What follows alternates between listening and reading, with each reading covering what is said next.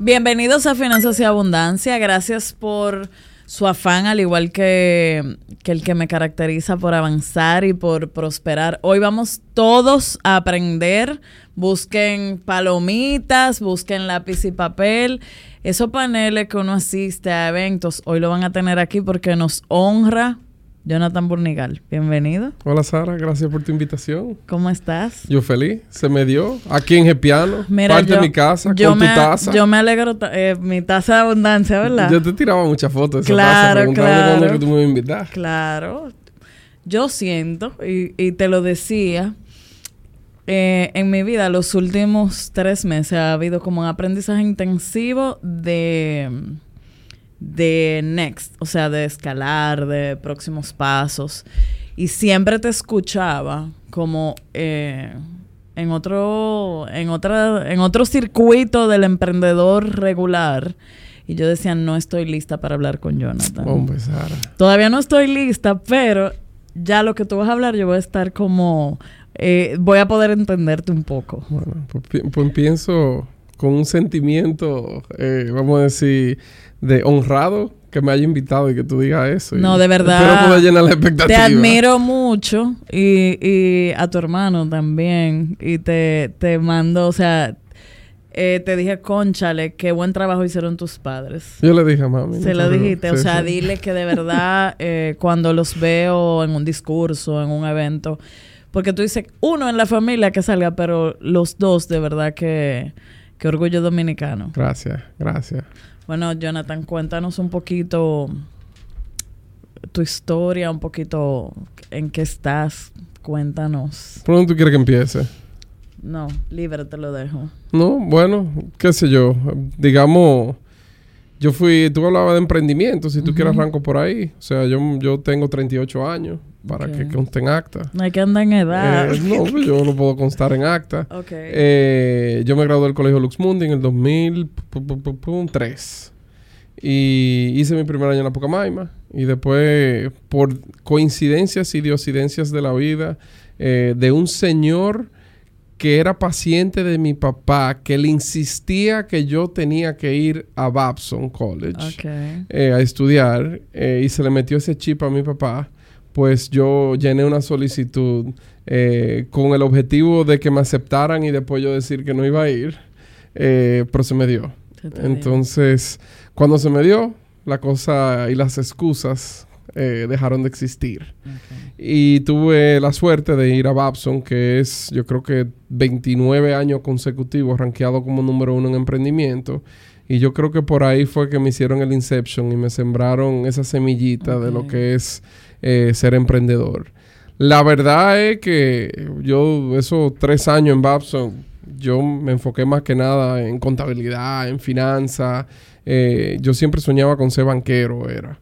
Eh, banquero de la, de la, vamos a decir, de la forma tradicional, de depósitos y préstamos, que eso era lo único que se conocía aquí. Claro, como... o sea, hoy hay mercado de valores y todo eso, y son cosas que yo sé que tu audiencia, tú le has hablado mucho, pero en esa época era apretar y, o sea, y depositar.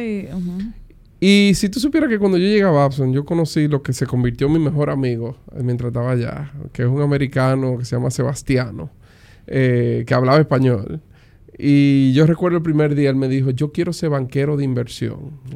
Oh, ¿qué, es eso? Me dije, mira, ese es uno de las... Eh, el trabajo más difícil de conseguir saliendo de la universidad. quizás cogen dos eh, de toda la universidad. Hay que sacar A en todo. Y después también como que sabértelo. Y yo dije, ah, pero tú sabes qué. Pues yo quiero eso también. Eso. Y lo que empezó fue como en un reto de, de dar lo máximo. Y me fui por ese track, vamos a decir, finanzas, mucha contabilidad. Casi me graduó con, con una segunda titulación de contabilidad. Eh, o sea que para mí eso era, era algo que incluso me gustaba en un momento y quizás si tú escuchas a algunos están estudiando negocio, a veces la primera contabilidad que te dan es la contabilidad financiera. Y como que causaba confusión. ¿Qué es lo que me gusta? ¿La contabilidad o lo financiero? Y en el camino me fui dando cuenta que era lo financiero y por eso, pero le tenía mucho respeto a la contabilidad. Siempre he dicho que eso es como jugar bolo. En donde poca gente sabe cómo anotar con lápiz y papel, pero si no, tú lo que estás tirando la pelota, a ver cuánto tú tumbaste esta vez. Entonces me lo tomé eso bien a pecho. Me gradué de Babson en 2007, me mudé para Nueva York, conseguí el trabajo, conseguí la pasantía primero eh, en City, en donde eh, trabajé ese verano antes de, graduarme en el grupo de fusiones y adquisiciones y donde se hacían los IPO eh, en el grupo de energía. Y me hicieron una oferta a nivel del banco para regresar cuando cuando me graduara. Y así fue. Eh, me fui de fiesta el último año, ya teniendo trabajo, imagínate tú. Pues, hay, que, hay que quemar etapas, ¿verdad? Eh, y en el 2007 me, me fui para, me mudé para Nueva York ya y ahí eh, tuve también una, un, lo que es una historia particular. Cuando tú entras, te meten en entrenamiento como por dos meses. Y hay mucha gente que no se graduó de negocio y le empiezan a dar eh, Business 101, contabilidad, finanzas, y te dan exámenes. Y yo tenía la suerte de que yo era de los pocos que venía de business, con buenas notas. Y yo creo que yo saqué la nota más alta en todos los exámenes. O sea, y yo tenía... Eh, yo casi podía elegir a qué grupo ir. Y tú sabes que a veces habían como que cosas más prestigiosas que si el que era nada más de fusiones y adquisiciones era como el wow. Y a mí se me acercaron un argentino, un colombiano, y me dijeron, mira, nosotros somos el grupo de instituciones financieras de Latinoamérica.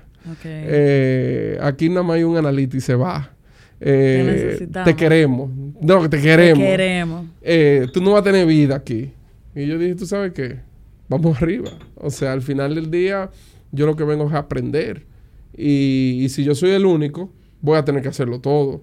Y gracias a Dios esa fue la, decisión que tomé. O sea, me, así mismo me sacaron el jugo. O sea, yo trabajaba de, de 9 de la mañana a promedio 3 de la mañana todos los días, lunes a lunes. Eh, y cuando vino la crisis financiera, entonces 2008-2009, no podían votar al único que sabía hacer lo que era eso. entonces también eso me hizo muy resiliente. Claro. Y nada, ahí duré cuatro años me fui de ahí, eh, decidí eh, hacer un MBA. Eh, tuve la suerte de poder elegir entre varias instituciones de mucho prestigio y al final acabé yendo a Harvard Business School. Y, de ahí entonces me gradué en 2013 y decidí regresarme a mi país. Yo Exacto, como Decidido. Ah, o sea, eso fue... ¿Y por qué? ¿Te yo tengo pasaporte americano. O sea, porque también la gente... O sea, porque no, vamos, vamos a aterrizar eso. Con mucha gente entiende que llegaste al sueño quizás de todo financiero. Y, y fíjate como en la, en, en la última foro que te vi, Oso Traba contó, Oso contó cómo él llegó ahí, ya después no era tanto el sueño de tu, de ese mundo financiero en esa, en esa coyuntura. Vamos, ¿Cómo tú vuelves? Vamos a empezar cómo renuncié del banco. Eh, yo me acuerdo que yo entré a la oficina de mi jefe y le dije, mira Andrés, eh, yo voy a dejar que mi contrato se venza eh, yo no, no, quiero, no quiero seguir aquí. Me dice, no, pero ¿por qué? Tú sabes, tú eres un analista, ya tú, estás, tú pasaste asociado, tú estás garantizado todos los años un escalón más, tú eres bueno, tú no tienes que tener miedo de que si te lo van a dar o no, todos los años tú vas a ganar un poquito más y, y, tú, tú, vas a tener, tú vas a estar set. Yo lo miré, yo le dije, Andrés, sí, pero esta vida de trabajar, eh, vivir para trabajar, en vez de trabajar para vivir, al final del día no es saludable. Y yo veo muchos patrones de comportamiento de, de, mis superiores. Que tú dices, no quiero eso. No quiero. Yo tenía un jefe que entraba al. O sea, uno de los directores que entraba a la oficina los domingos a las 9 de la mañana a leer el periódico. O sea, y tú decías, ¿por qué? Bueno, porque se pasaba. No tiene más vida que. era más vivo ahí adentro. Peor. Se pasaba la semana de viaje y cuando llegaba a su casa no conocía a sus hijos y para él lo que eran una molestia. Entonces él quería leer su periódico en paz. Entonces él llegaba a la oficina a las 9 de la mañana un domingo y te escribía, ¿dónde tú estás? Oye.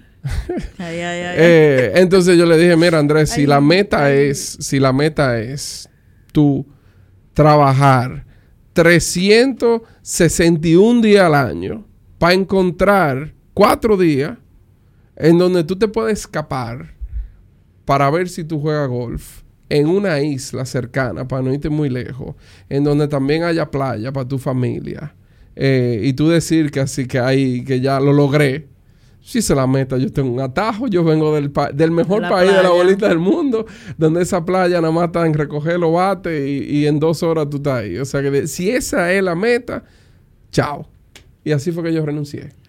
Entonces, cuando tú me preguntas qué me hizo... ¿Y entonces qué tiempo, qué tiempo duraste? No, porque después hice el MBA, que fueron dos años.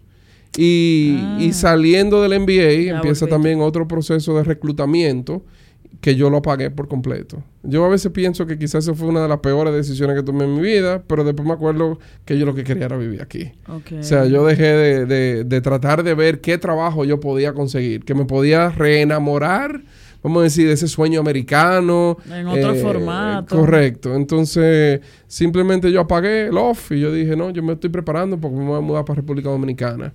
Y en ese momento conocí un modelo muy innovador que se llamaba eh, los fondos de búsqueda, un search fund que se trataban de jóvenes que venían de consultoría de la banca eh, y de, de, private equity, que lo que hacían era buscar oportunidades para comprar una empresa y volverse el emprendedor dentro de ella.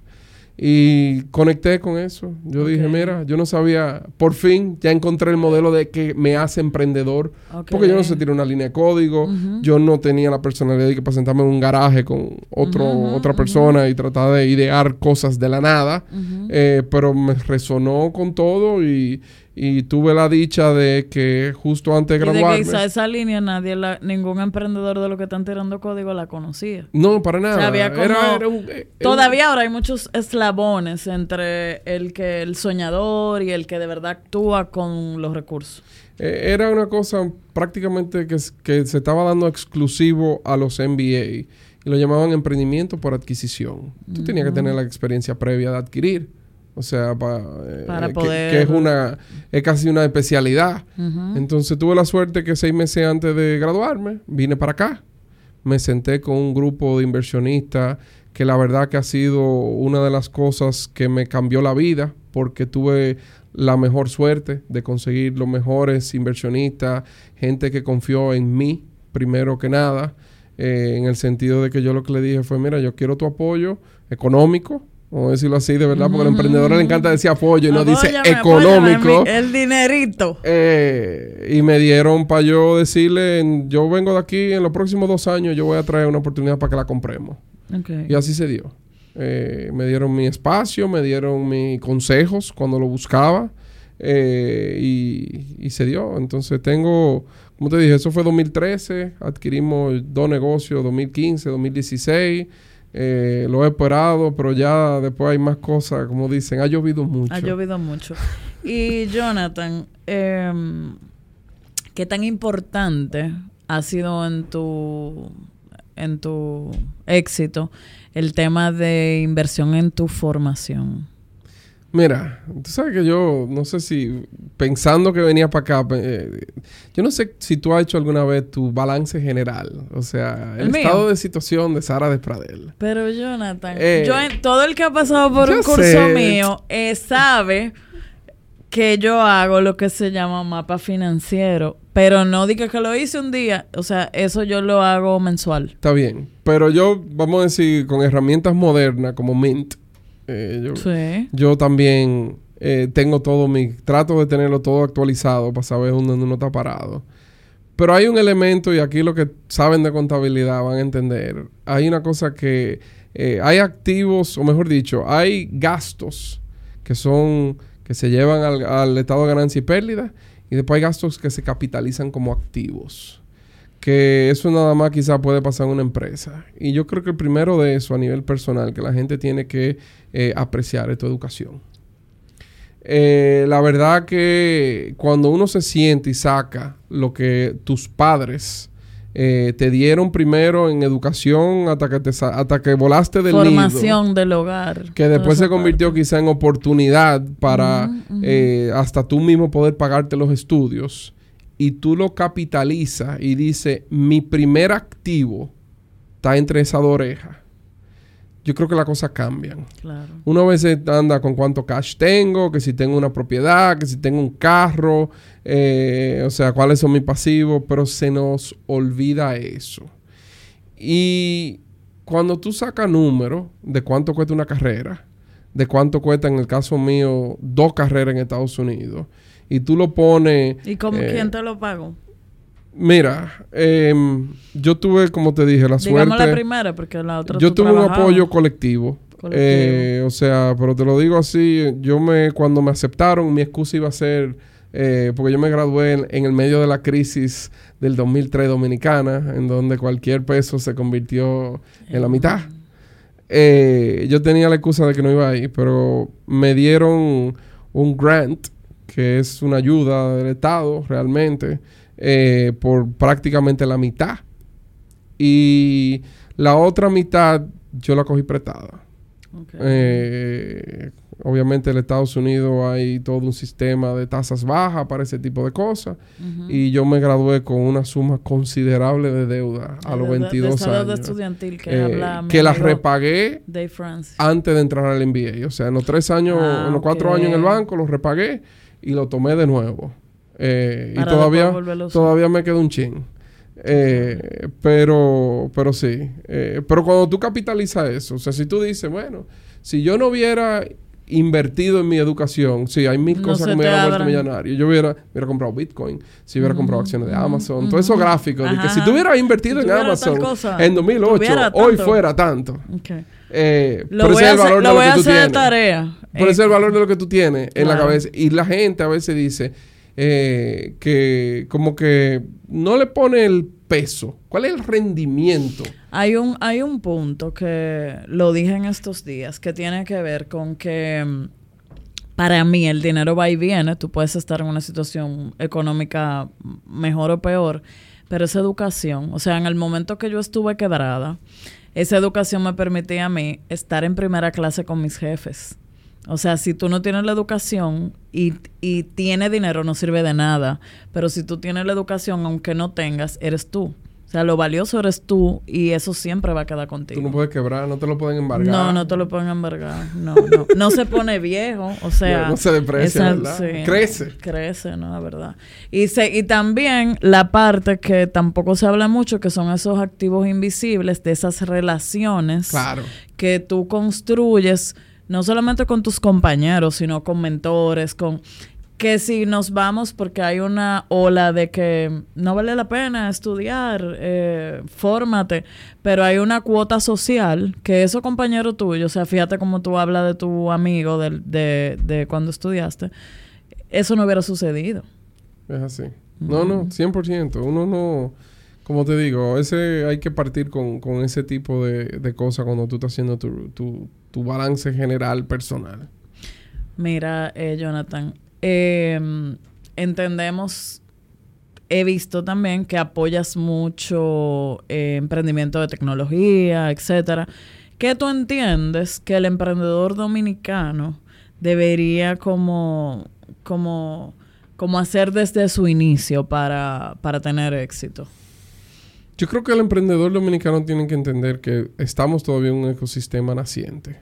Okay. Y no, eso quiere decir, tú sabes que los mercados en teorías son perfectos, pero en realidad son imperfectos.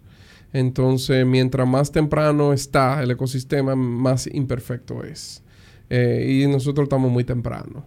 Lo que quiere decir que muchas veces el potencial inversionista está buscando cosas un poco más seguras de lo que quizá hasta debería de estar pidiéndole al emprendedor.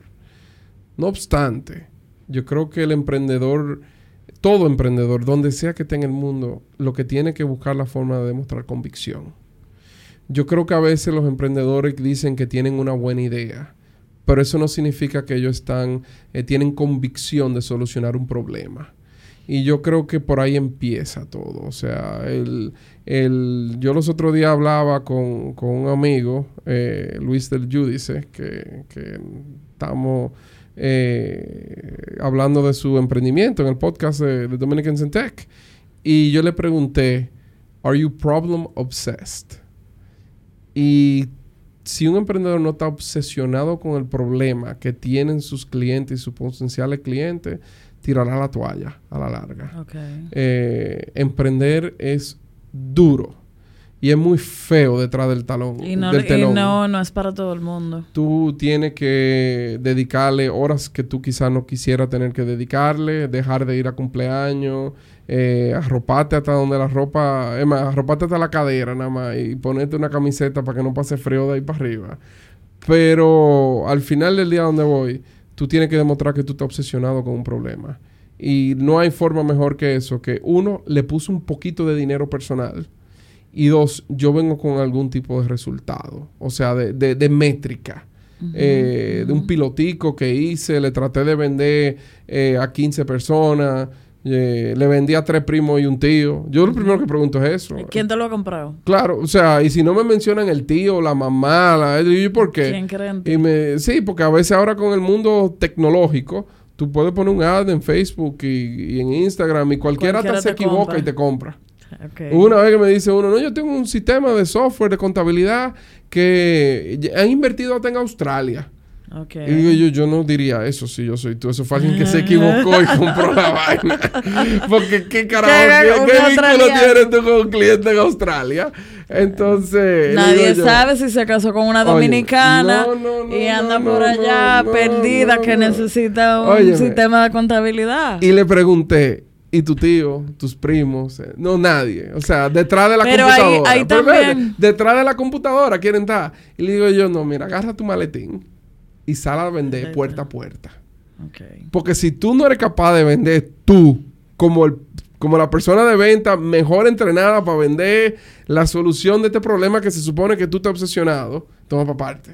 Pero óyeme algo, aquí le tengo un mensaje a ese emprendedor que me tocó vivirlo en, estos días. No voy a decir en qué porque van a saber quién es.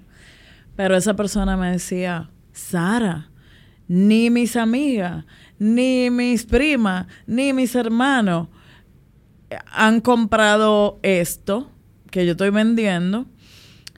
Gente desconocida es que ha creído en este proyecto. Yo le digo, piensa en la persona que tú le estás resol- resolviendo el problema y quítate porque lo otro es un tema de ego, de tú querer como demostrar como, como esa, como que estoy brava con fulana porque fulana no me, no me está Ah, no. apoyando, ¿entiendes? O sea, como que a veces uno también tiene que entender que no necesariamente ese círculo cercano es el primero que te va a comprar. ¿tú ves? 100%. Eso Yo- se vive mucho. 100%. Y es más pensar en cómo yo le soluciono algo a esa persona que está confiando en mí. 100% de acuerdo contigo. Pero no significa que tú no tratas. Hay que tratar. No, y, y a veces uno sale a vender cosas. eh, por ejemplo, para cualquier persona es fácil vender algo de su mejor amigo, Pero no algo suyo, porque nos cuesta vender. Tú sabes que yo borraría la palabra apóyame. No, Ok, cómprame. ok. Cómprame. Cómprame. O sea, el, el- en, en ventas 101, al final de una reunión, hay una cosa que se llama ask for the sale. Pídemelo. O sea, Pídemelo. que tengo... que- Suscríbanse a mi canal. Exacto. Compartan esta entrevista. Exacto, eso Denle call to action.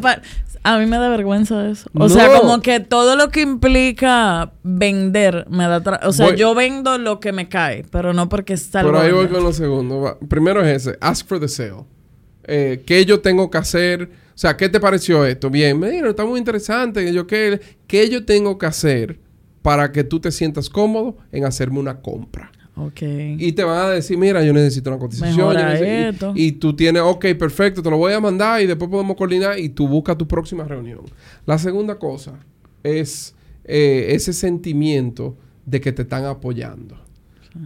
Tú, si le estás vendiendo a alguien, tú tienes que sentir que ellos están recibiendo el valor de lo que tú le estás dando. Ok. Y tú te tienes que valorar a ti mismo primero. Si eres el producto en cuanto a consultor eh, o que el producto que tú le estás vendiendo eh, realmente tenga valor. Eh, en, en términos de pricing, hay una cosa que dice, vamos a decir, cuando tú estás haciendo decisión en cuanto, qué precio tú le vas a poner a algo, tú tienes tu costo. Que esto es un gran error de los emprendedores, que empiezan con su costo y hacen lo que llama el cost plus. Yo me quiero ganar un 30. Un 30 y se lo sumo al costo. Se lo sumo, me da mi margen que yo buscaba. Terrible. El valor de tu solución eh, es exactamente el valor del problema que tú resuelves. Entonces, si tu, si tu solución resuelve un 3x de tu costo, eso es lo que deberías de cobrar. Ahora, hay un tope, que es lo más que él, si yo me quedo con todo el valor. Porque si a ti yo te estoy resolviendo un problema de 300 pesos y te cobro 300 pesos, tú estás igual, tú estás tablas. Entonces tú tienes que bajarle un poco. Y el diferencial entre el precio que tú pones y lo máximo que tú pudiste haber cobrado se llama el consumer surplus, el superávit del consumidor. Y ese es el valor. Pagué 270 por algo que vale 300. Entonces tú tienes que sentir eso. Hay, un vacío enorme en términos de, de ese marcaje de precios. Eh, horrible. ¿Cuál es tu pitch? ¿El mío? Sí. Conecto a las personas con la abundancia financiera. Yo lo cambiara eso. ¿Por qué? Porque yo diría que yo cambio vidas. Yo soy Sara de Prader y yo cambio vidas. Muy bien. Y ya. Y, ya. y eso es súper moldeable a todas las cosas que tú haces. Un taller, un podcast. Y después tú puedes demostrárselo a patrocinadores. Pero me tus mensajes. lo, que, me ha pasado. a, ti, a ti la gente te manda mensajes que te dice, me entraron los cuartos, estoy forrado. Todo, no, a mí me... Ayer yo andaba con un tema de una goma y un señor se acercó a mí y me dijo, eh, saldé deudas, nunca nadie me había enseñado. Pero nadie te dice, me, o sea, nadie te anda diciendo, gasté muchísimo cuarto en un restaurante, gracias porque tú me lo enseñaste a producir. No. A ti todo el mundo te hace el testimonio de que algo en su vida cambió por bien, para bien. Gracias a tu consejo. Me liberé de una deuda. Pude encontrar ese dinerito para poder llevarme a mi familia de unas mejores vacaciones. Entonces tú lo que cambias es vidas. Y ese es lo que tú deberías estar diciendo. Y tú tienes todos los testimonios de las vidas que tú cambias. No, pero hay algo, gracias, que tiene que ver con que yo no sé en una asesoría, como llegan por... Esto se va a convertir en una consulta, señor. como llega...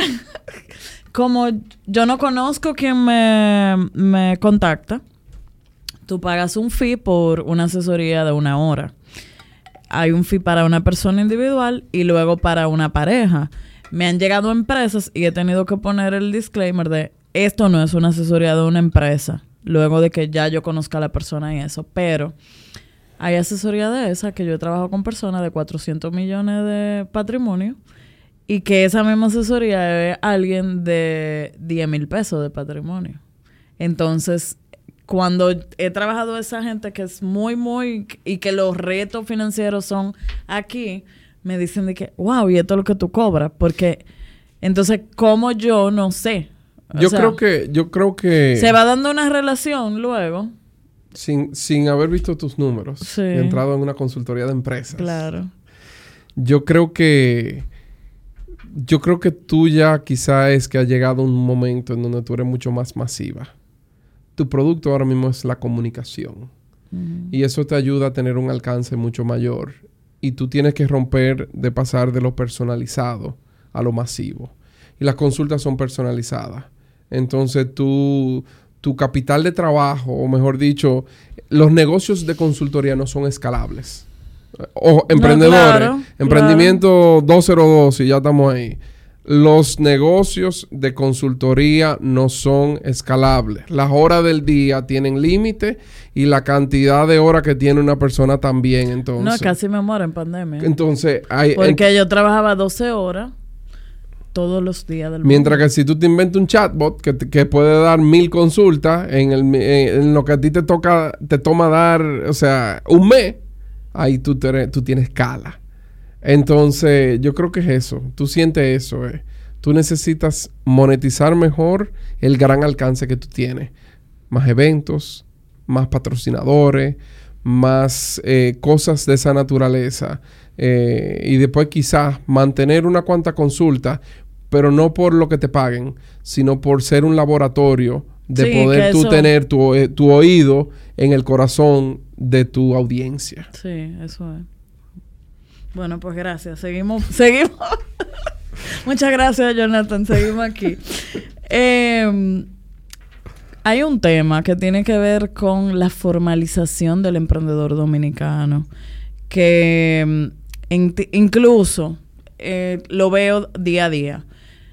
Nadie va poniendo un termómetro en cosas tan sencillas como tú estar en un régimen RST, te acoges a lo simple y entonces te pierdes quizás de un tema eh, de poder ahorrarte temas fiscales pero es porque todo el mundo se acostumbra a pagar quizá una iguala de alguien que una vez al año te hace, eh, te ajusta a un estado y, y siento también que esa misma es una barrera para poder llegar a fondos y poder capitalizar mejor emprendimientos. Cuéntanos un poquito de esa parte. Wow, mira, la estructura de, de, estar investment ready, vamos a decir, a nivel de estructura legal, eh, ahí hay mucho que tenemos que hacer. Y yo creo que lo hablamos un poco en el panel, no solo de instrumento financiero, que no vamos a hablar de eso aquí.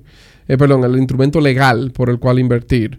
Eh, pero yo te diría que probablemente un negocio no es invertible, sino es una SAS ya por lo menos, en donde tiene el nivel de gobernanza, de donde puedan convivir el que está operando adentro y aquellos que tienen también un interés que, sean un poco más pasivos o que nada más pasen por aquí una vez al mes para un consejo. Eh, yo creo que el capital mínimo de una SA es 3 millones de pesos de capital. Entonces, por ahí, eh, si tú estás pensando en levantar capital, tú debes de tener eso en mente. Y yo no sé... ¿Y a quién le aplica que está viendo esto?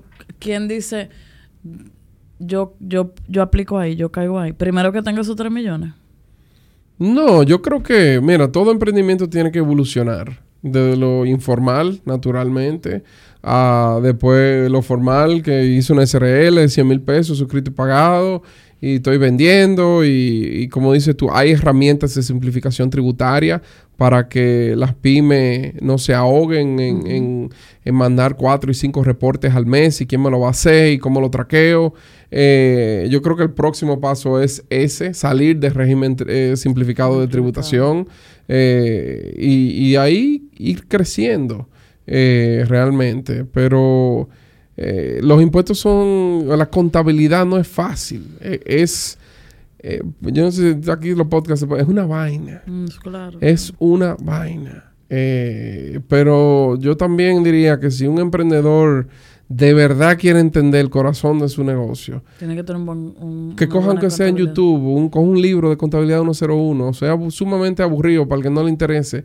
Quizás tiene 300 páginas, pero si tú em, aprendes a armar tu propio estado financiero, eso va a revolucionar la forma en que tú tomas decisiones incluyendo en reuniones de venta, mira, yo te puedo yo te lo puedo comprar y pagar en, en, en tres meses. Bueno, no sé, depende. Yo los otros días escuchaba a un emprendedor que estaba solucionando algo en el mundo del factoring, eh, que decía que que hay gente que le descuentan un monto tan grande de una factura por desorganización financiera, realmente que le descuentan tanto que más que el margen bruto. Claro. Entonces tú lo que hiciste fue perder dinero, literal. Pero no, eso no, peor. Hay personas que en, el, en nuestro mercado dominicano, que hay un tema de, tengo un negocio, mi negocio va muy bien, le invierto a las redes, le invierto incluso al local, pero tú le preguntas cuánto vendiste, no te saben decir. Cuánto ganaste, no te saben decir. Y el tema del costeo, quizá de un servicio, eh, vamos, vamos a, entender que entran muchos factores, pero me ha tocado eh, asesorar negocios, por ejemplo, de comida y no tienen un... No saben cuánto cuesta la receta. No, tienen, o sea, no tienen libro de receta, no tienen un tema... Eh, real de cubrirse si hay un alza en ciertos y mantienen un mismo precio porque la competencia tiene ese precio. Lo que tú mencionaste es importantísimo en todo emprendimiento. En inglés le llaman unit economics, la economía de cada unidad. Si tú haces brownie, tú tienes que saber cuánto cuesta un molde de 20 brownie, pero después cuánto cuesta cortarlo a que sean cada uno por individual y llegar al costo de ese brownie. Estoy mil por ciento de acuerdo contigo. El que no se ha sentado a hacer esa matemática no debería de salir a vender. Eso es como tener una licencia sin haber aprendido a... sin, tener permiso de aprendizaje. Y de verdad, eso es muy frecuente. Sí, claro, porque... O sea, no es de que, que un caso aislado. Eso es para mí mi día a día. Sí. Sí, sí. Eh, es eso, porque Unit Economics es lo que te da escala. Si tú estás marginando nada casi, tú nunca vas a crecer para poder pagar un local tú nunca vas a poder pagar toda la otra cosa que tú dijiste, que son quizá gastos fijos. Los gastos fijos es fácil, tú sabes, porque es fijo. Como dicen, diario todos los días. Eh, te llega mensualmente tu factura y cuánto tú pagas alquiler. Tanto. ¿Cuánto tú pagas electricidad? Bueno, más, o, menos entre tanto, y tanto. Pero ¿cuánto te costó cada brownie eh, durante el mes? Eso tiene que incluir incluso eh, el molde que se te dañó. Eh, el polvo que, se te cayó, o sea, salió gorgojo en, Una, en un paquete de harina. Todo eso va en el costo. Eh, sí, sin eso es a ciega que tú vas. Es difícil. Pues, no, y la parte legal, no, y la parte legal. Yo tenía un jefe que decía que si fuera fácil no, tuviera trabajo. Claro, claro, y entonces, ¿cómo tú ves nuestro ecosistema? Ya tú dijiste que estamos arrancando. Eh, Nuestro ecosistema está creciendo muchísimo. Está creciendo muchísimo. estamos, yo, yo creo que lo que más, o sea, emprendimiento sin talento no existe. Y nosotros somos un país que obviamente de tantos años de crecimiento eh, tenemos un banco ya acumulado de mucho, con mucho talento. Yo creo que falta un poco el espíritu de, de la incertidumbre, de lanzarse. Eh, yo creo que muchas... ¿Tú crees? Sí, sí. ¿Tú sabes lo que pasa? Yo creo que una de las cosas que, que yo, que a mí menos me gusta es que la gente cree que ser emprendedor es como un, es como un tipo de persona. Como, un, rockstar. No, no, o soy emprendedor o no soy emprendedor. Exacto. O sea, yo, a mí me gusta decir mucho la, la definición de, de emprendedor que la que yo he adoptado después de escuchar un millón de versiones diferentes y simplemente es una persona detrás de una meta que sabe que no cuenta con todos los recursos para alcanzarla todavía. Que significa que es tan consciente que le falta capital humano, capital financiero, eh, desarrollar relaciones para un cliente o para un suplidor, todas cosas que tú vas encontrando y desarrollando en el camino. Lo que tú necesitas es tener y saber manejar emocionalmente la incertidumbre. Y desde que tú te pones para eso, tú eres emprendedor o emprendedora. O sea, nadie, le vamos a estar claro, no hay un título en República Dominicana que tú te puedas graduar de una universidad, creo yo. Que se llama emprendedor. Licenciado en emprendimiento. No. No existe. Es más, en Babson, que te dije que tiene 29 años, no se llama. Eh, te ponen licenciado en administración de empresas. No, te, no sale en el título. Entonces el emprendedor lo que es un sentimiento y, eso es lo que hace falta, yo creo. Gente de relativamente joven que todavía tienen eh, el punto en su vida para poder asumir riesgos eh, y que se lancen. ¿Entiendes que alguien que ya tiene quizá familia o, que supera los 40 puede emprender. Definitivamente. Yo siempre digo, mi emprendedora favorita es mi mamá de 66 años. Ay, qué lindo. Que le encanta vender a veces dulce y cosas así.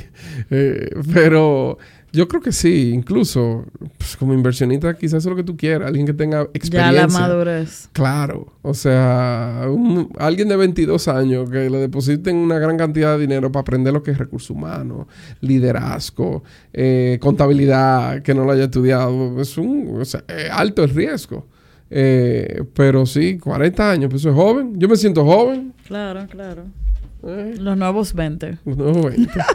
Pero sí, o sea, especialmente si son expertos en la materia de dónde van a emprender. Ok. Y cuando tú, o sea, eh, te he escuchado que tienes muchos, mucha participación en varios emprendimientos al mismo tiempo, etcétera. ¿Qué persigues? O sea, ¿cuándo tú vas a decir, ok, llegué donde iba? No, tú sabes que, a ver, ya después de haber hecho la, el recorrido que hicimos ahorita, yo he empezado ya, yo a veces digo, ya yo, yo he ex- experimentado con todo el tipo de, em- en el ecosistema de emprendedores, más así. Yo he comprado para operar. Yo he empezado a través de piloticos, negocios que ya hoy van creciendo. Yo he invertido para sentarme de socio con alguien. Yo he ya invertido un cheque para que hablemos dos veces al año, tres veces al año, si acaso. Eh, yo lo he hecho, digamos, todas las formas. Eh, y lo que poco a poco ya me estoy decidiendo es realmente irme al lado más pasivo de, querer tener un portafolio de inversiones eh, de riesgo, de emprendimientos. Y la verdad es una combinación de cosas. Quizás yo no estoy problem obsessed para perseguir una sola idea.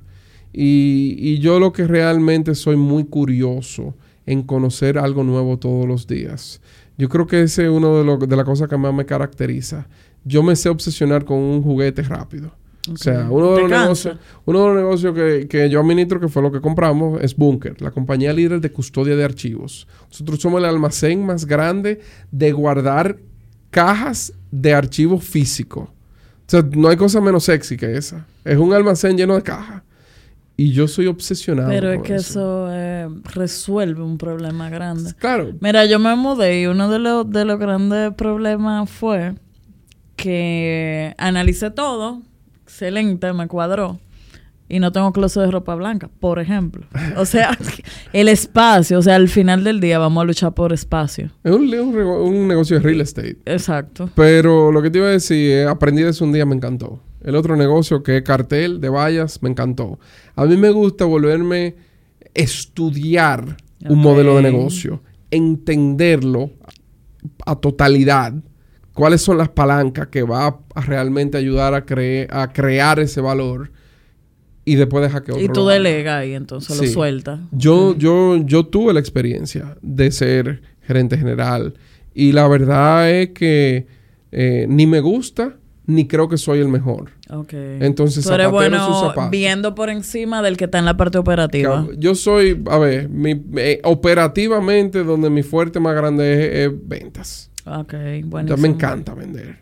Eh, pero a mí el, el ser el gerente general muchas veces es monótono. O sea, las reuniones de ventas los lunes, la de, qué sé yo, operaciones los martes, eh, todo muy organizado. O sea, renunció un colaborador, vamos a contratar a alguien. Y, y ese tipo de cosas no, no es muy fuerte, ni mi, mi taza de café. Ok, que, que finanza y abundancia. finanza y abundancia. Bueno, y cuéntame ahora, tres podcasts que escuchas regularmente. Em, wow, yo, yo oigo mucho, pero yo te diría que... tu favorito. Sí, yo lo voy a hacer de fuera para no buscarme un lío con sí. nadie. Porque si no te pongo los tres podcasts de Punto Show. Para aprovechar Bueno. la payola. Claro, hay que aprovecharla. Pero mira, yo me encanta mucho escuchar las noticias. Eh, ese es mi, yo consumo mucho por ahí. Entonces, yo oigo mucho el podcast del New York Times. eh, que Yo oigo el briefing. Me encanta el Entonces briefing. interactúo con Uriel. Sí. Hoy estaban hablando de una bacteria del Sí, mar. Yo lo escuché hoy, de la come carne. Sí, sí. Yo lo leo el briefing, lo escucho el briefing. Eh, me gusta mucho el Wall Street Journal. Yo, yo tengo... Es una cosa que yo en un momento me obsesioné con email marketing. Para que tú veas la, la- la Sí. di- disparate que a veces me obsesiono. Y yo abro un email nada más para suscribirme a todos los newsletters. Y me llegan los newsletters al email. Y a mí me llega toda la mañana 15, 16. Y son a veces, muchas veces, resúmenes de noticias, de tecnología. Eh, por ejemplo, me encanta Scott Galloway, eh, el profesor de mercado de NYU. Él tiene uno que se llama Pivot, también Prof G. El All In Podcast. Me fascina también. Eh, pero muchas de esas cosas también me llegan por newsletter. Tú deberías tener un newsletter. Hace rato. ¿Está- ¿No te has seteado? ¿Estás seteado? Y no me llega. eh. Te va a llegar pronto esta semana. sí.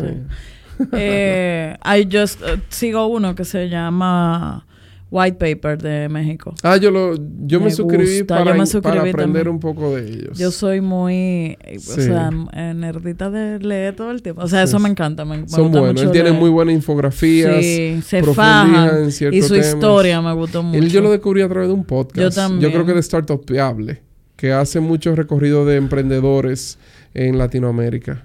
Yo creo que fue de, eh, de un mexicano que duraron como tres horas, como los podcasts de Tortuleadura, sí. Y caímos ahí.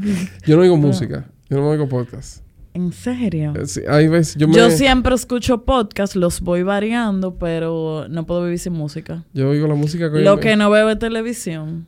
Yo veo un poco, pero ya la música que yo oigo es la que le gusta a mis hijas. Eh, Ah. Yo siempre ando podcast en el carro. Taylor Swift.